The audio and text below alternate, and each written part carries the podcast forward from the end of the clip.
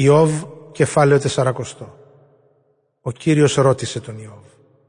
Θέλεις με μένα να φιλονικείς τον παντοδύναμο; Θέλεις να συνεχίσεις να με επικρίνεις ή θα παρετηθείς; Τότε αποκρίθηκε ο Ιώβ στον Κύριο.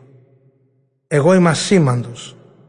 Τι θα μπορούσα να σου αποκριθώ; Δεν θα τα ανοίξω άλλο πια το στόμα μου. Μίλησα πιο πολύ από ό,τι έπρεπε. Δεν θα ξαναμιλήσω πια.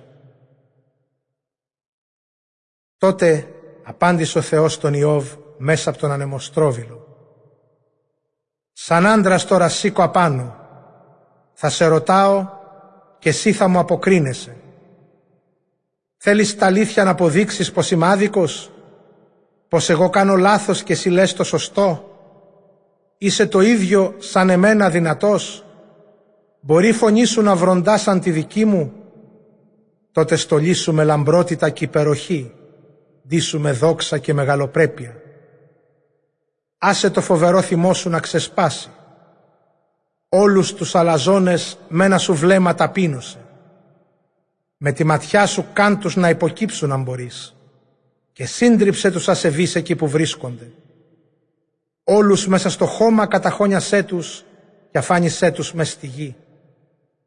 Τότε πρώτος εγώ θα σε πενέψω γιατί θα έχεις νικήσει με τη δική σου δύναμη.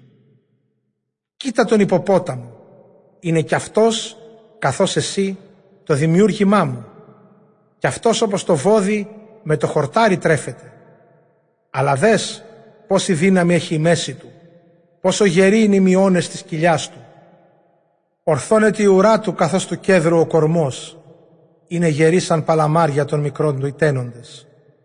Είναι τα κοκαλά του δυνατά καθώς σωλήνες ορυχάλκινοι, σαν βέργες σιδερένιες στα πλευρά του. Είναι ένα αριστούργημα μες στη δημιουργία μου. Μονάχα ο πλάστης του μπορεί να τον δαμάσει.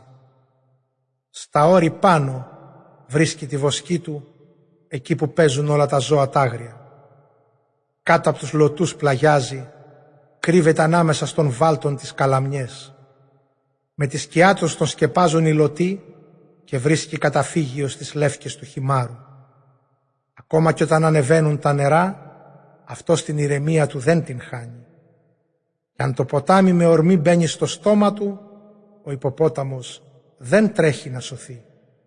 Ωστόσο, μπορεί κάποιος να το αντιταχθεί και να τον πιάσει, να του τρυπήσει τα ρουθούνια και να τον δέσει με σκοινιά.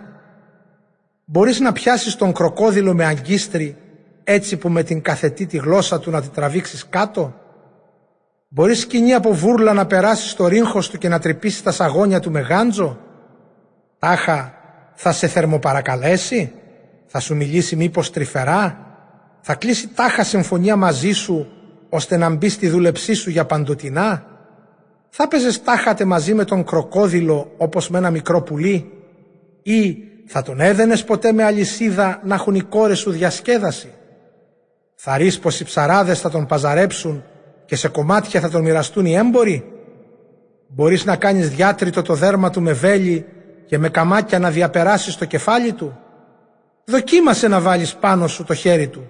Άκυρο. Δοκίμασε να βάλεις πάνω του το χέρι σου.